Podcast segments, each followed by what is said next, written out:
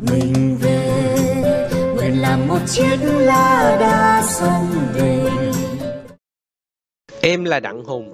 Sau khi nghe thầy chia sẻ về một đất nước mà có sông, có ngòi, có biển, có sản vật phong phú sẽ là quốc gia trù phú trong tương lai 30 năm nữa, em xin có bình luận như sau.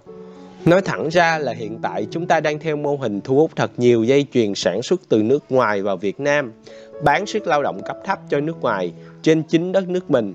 Về ngắn hạn thì vẫn không đói. Về dài hạn thì một khi không có hành động cụ thể để phát triển công nghệ nâng cao trình độ nguồn nhân lực thì sẽ chững lại ở mức đủ ăn, thu nhập trung bình. Chưa kể đối với một nền kinh tế có độ mở lớn và lệ thuộc vào FDI thì chỉ cần những biến động của kinh tế thế giới hay mâu thuẫn chính trị với những nước lớn, có mậu dịch song phương lớn như Trung Quốc hay Mỹ thì sẽ bị ảnh hưởng rất lớn. Sẽ đến một lúc chúng ta mất tính cạnh tranh về giá nhân công và lợi thế về thương mại đến lúc đó sẽ chẳng còn lại gì. Với một nước tương đối lớn như Việt Nam thì phải có một nền sản xuất phát triển và cố gắng vươn lên dần trong chuỗi giá trị thì cần tập trung vào những công nghiệp cốt lõi. Quốc gia vui vẻ nhiều cá tôm, nhiều rau. Quốc gia lý tưởng kia liệu không tập trung vào việc phát triển công nghệ thì cũng không đủ năng lực để giữ được. Đi bán sức kiếm ba đồng không giàu thì không vui vẻ được đâu.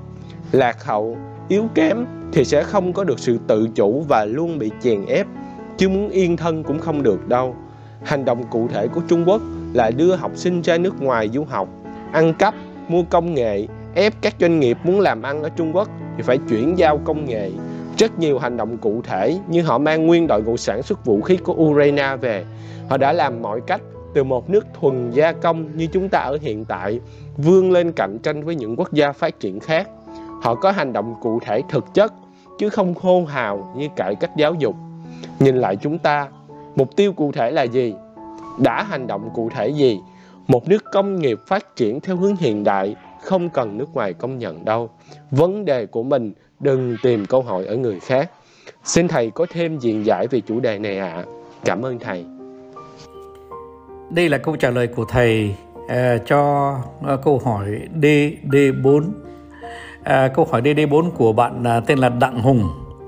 Và bạn Đặng Hùng có một câu hỏi rất là dài à, về à, có lẽ à, thầy à, thấy rằng à, chính à, bạn Hùng khi mà đặt ra câu hỏi cũng đã Ờ, trả lời cho câu hỏi đó ngay trong cái ờ, ờ, ngay trong cái nội dung của câu hỏi của của của Hùng rồi. Tuy nhiên thầy chỉ bổ bổ sung thôi, thành ra cái, cái cho dù là cái câu hỏi nó rất là dài nhưng mà là cái câu trả lời của thầy vì nó chỉ bổ sung thôi, thế nó lại rất là ngắn.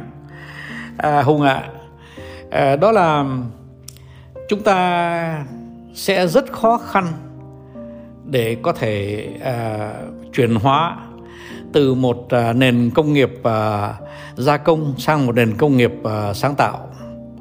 Ờ, tại sao thế? Đó là tại vì rằng là mình không thể nào mà mình nói rằng là cứ sáng tạo thì muốn sáng tạo là làm sáng tạo được đâu. Ờ, muốn có một cái nền ờ, công nghệ sáng tạo đấy thì chúng ta phải có cả một cái cơ sở hạ tầng tri thức rất là lớn. À, có một cái nền giáo dục à, hoàn toàn khác. Thầy xin nói là hoàn toàn khác chứ không thể nào mà chúng ta à, có thể có một cái óc sáng kiến nào trong cái nền giáo dục này. À, là bởi vì rằng là trên bản chất không một sinh viên nào học được à, một cái lý luận hệ thống. Mà không có lý luận hệ thống thì không thể nào có những áng nghiên cứu có đầu có đuôi. Mà khi không có áng nghiên cứu có đầu có đuôi thì không thể nào sáng tạo ra được. Do đó cho nên là chúng ta đang gặp những vấn đề vô cùng lớn để mà có phải vượt qua à, trước khi chúng ta đi tới cái nền à, um, công nghệ sáng tạo nền công nghiệp sáng tạo. Đó thế rồi ngoài ra nữa thì nó có một cái vấn đề à, là như thế này. Chúng ta không có nhân sự. À, lúc nãy mình nói chuyện về giáo dục đã không có người rồi. Nhưng mà thôi đừng bắt buộc thầy nói rõ hơn. Chúng ta không có nhân sự và chúng ta cũng không có cấu trúc để đi tới được cái nền công nghiệp đó nền công nghiệp mà mình mong muốn. Tại sao vậy? À, thầy xin giải thích à, một cách à, ngắn gọn thôi. Đó là tại vì rằng là à, nếu mà bây giờ thầy lấy ví dụ thôi.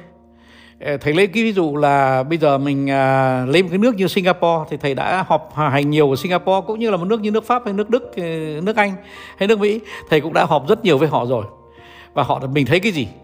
Mình thấy rằng là chẳng hạn như là muốn điều chỉnh một à, cái à, đạo luật để mà giúp cho à, cái nền công nghiệp nó phát triển hay là muốn điều chỉnh một cái những cái uh, điều khoản tài chính để khuyến khích uh, uh, sự tạo vốn cho một cái nền công nghiệp uh, cần vốn. Uh, họ họp 15 16 bộ uh, với nhau. Tức là phải cần đến cả 15 16 bộ bộ ngành họp với nhau mà không những thế không phải là chỉ họp đâu. Người nào tới cũng phải có quyền mang quyết định.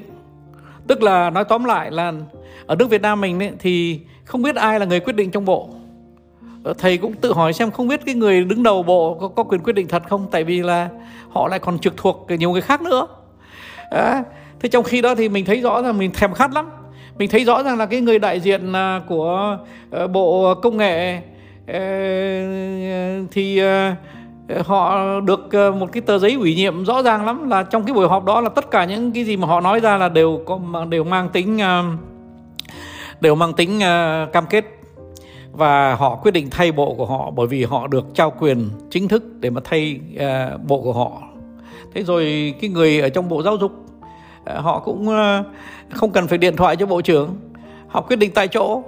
Rồi cái người ở trong bộ tài chính À, rồi người trong bộ ờ, về công ờ, công nghệ ờ, khoa học công nghệ, rồi người thì trong bộ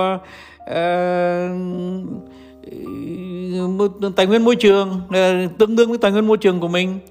Tất cả những người đó là người ta đi họp và người ta có giấy ủy nhiệm để quyết định nhân danh bộ và lấy cam kết cho bộ và những cái lời cam kết của họ sau sau đó sẽ được uh, vận hành sẽ được thực hành từ thực thi. Thế thì em hiểu không? Uh, khi mà chúng ta chưa đi tới được cái cái cấu trúc đó mà cho dù là tới cái cấu trúc đó mà chúng ta chưa có cái người có khả năng làm cái chuyện đó thì uh, chúng ta sẽ còn cần rất nhiều thời gian để uh, chúng ta đạt được cái trình độ mà chúng ta mong muốn. Đấy cái chuyện làm nó như thế thầy ờ, đã tham gia vào cả một cái ờ, quá trình ờ, công nghiệp hóa của Trung Quốc. Bởi vì thầy em đừng quên rằng là thầy đã sang Trung Quốc vào cái thời mà các bộ trưởng còn đi dép à, không biết đeo cà vạt. À, mà cái thời đó, đó họ cái gì họ cũng xin xỏ nước pháp.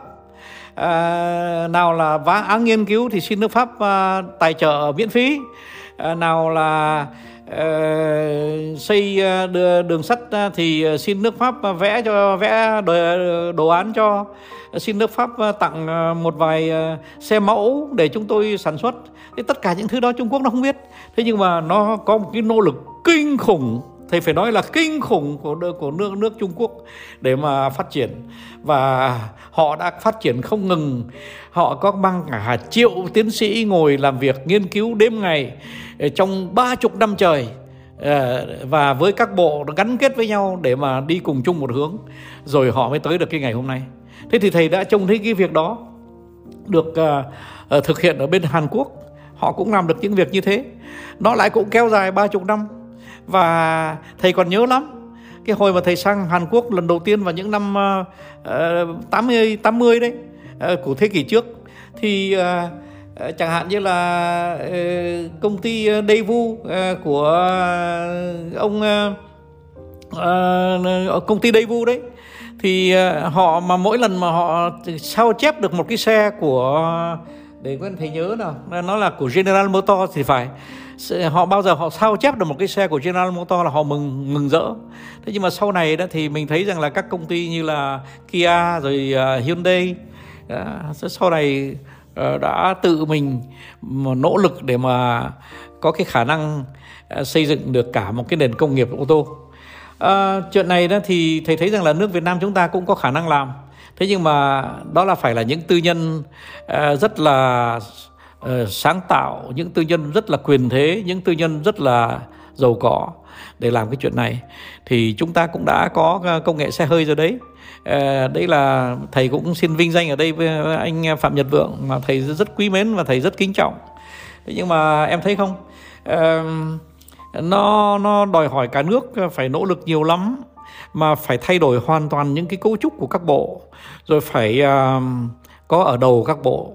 Những cái người mà uh, không phải là có khả năng chính trị mà là có khả năng công nghệ đó là những cái, cái con người có khả năng tài chính.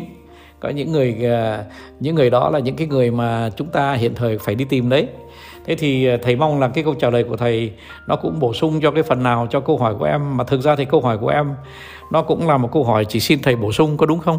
À, xin chào em nhé. Xin à, chào hùng. Non nước yên bình khắp nơi chung lòng. Mình về nơi đây cái miền cùng non xa.